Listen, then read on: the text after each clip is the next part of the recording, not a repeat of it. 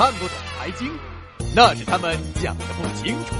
股市不赚钱，你只差一个客观的关注。齐俊杰看财经，我们懂财经。齐俊杰看财经，我们懂财经。最近我们反复表态，而且呢，从两个月前就要抑制资产泡沫，到最近呢是明确点了名，就是要抑制房地产泡沫。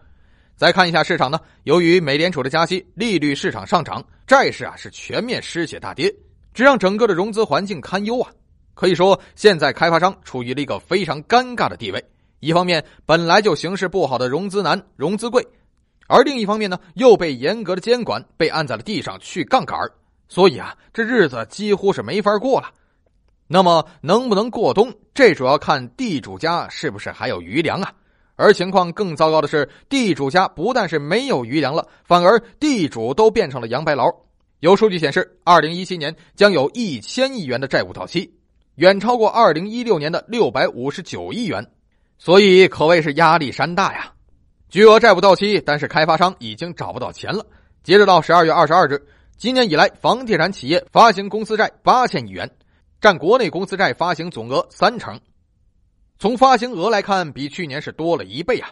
尤其值得注意的是，从十月份开始，地产企业发行公司债单月占比就持续的低于同期累计占比，并且呈现明显下滑的态势。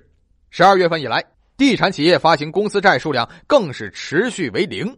而从交易所公司债数据来看，地产企业发债下滑更为明显，其在十一月份发行公司债之数就仅为一支。发行额五亿元，占比当月仅百分之零点七。开发商对于银行的依赖程度高达百分之六十五，特别是小开发商大概能到百分之八十。换句话说，八成资金都是银行来的钱。现在呀，只要管住了银行，开发商立马就失血。那么有个问题是，银行能不能管住呢？以前不能，现在呀是必须管住。前两天呢，有个政策非常的重要，我也说到了。但是呢，看的人不多，可以说呀，是给了开发商一记闷棍呐。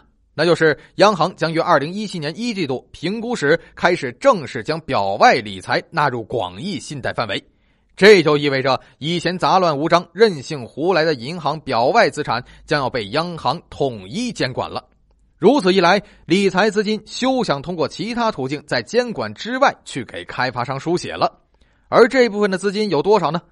截至九月三十号。银行理财资金中，委托外部投资的金额为三点四六万亿人民币，占总存续规模的百分之十三。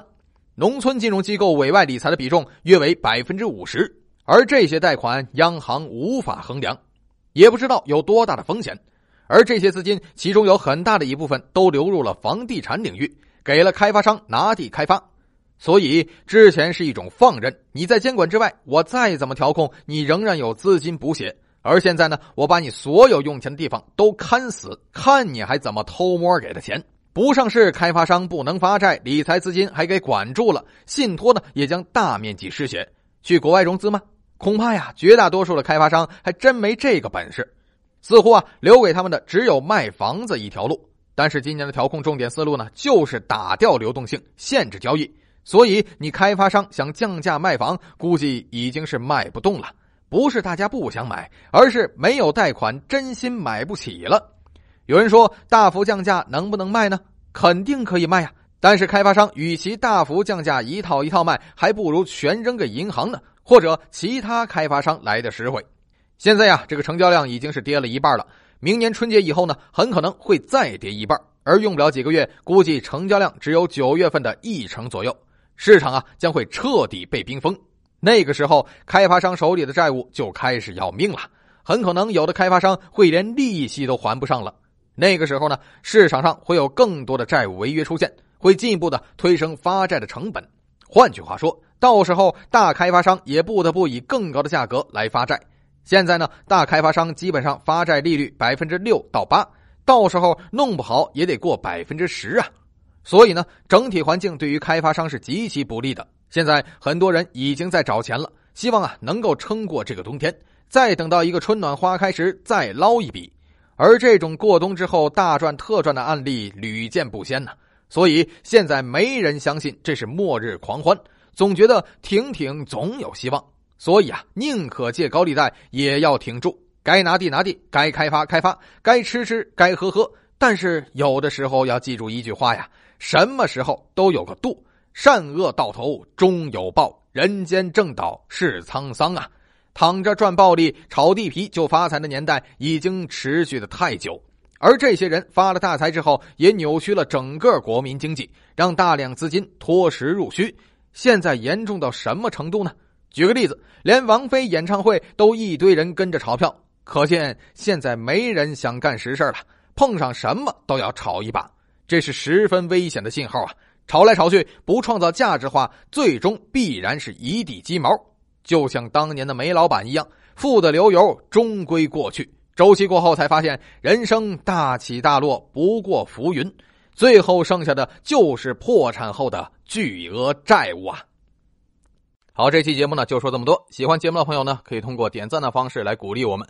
如果您想掌握节目的第一手资讯的话，可以通过订阅的方式来关注节目。为了让我们的节目呢能够长期平稳的运行下去，我们也会接入一些合作伙伴。如果您有合作意向的话，可以通过添加微信幺七八九六二三九六来与我们进行洽谈。想要看图文信息以及相关图表的话，可以关注齐俊杰公众号，在公众号中搜索“齐俊杰”，头像相同的就是我们了。齐俊杰看财经，我们懂财经，咱们下期接着聊。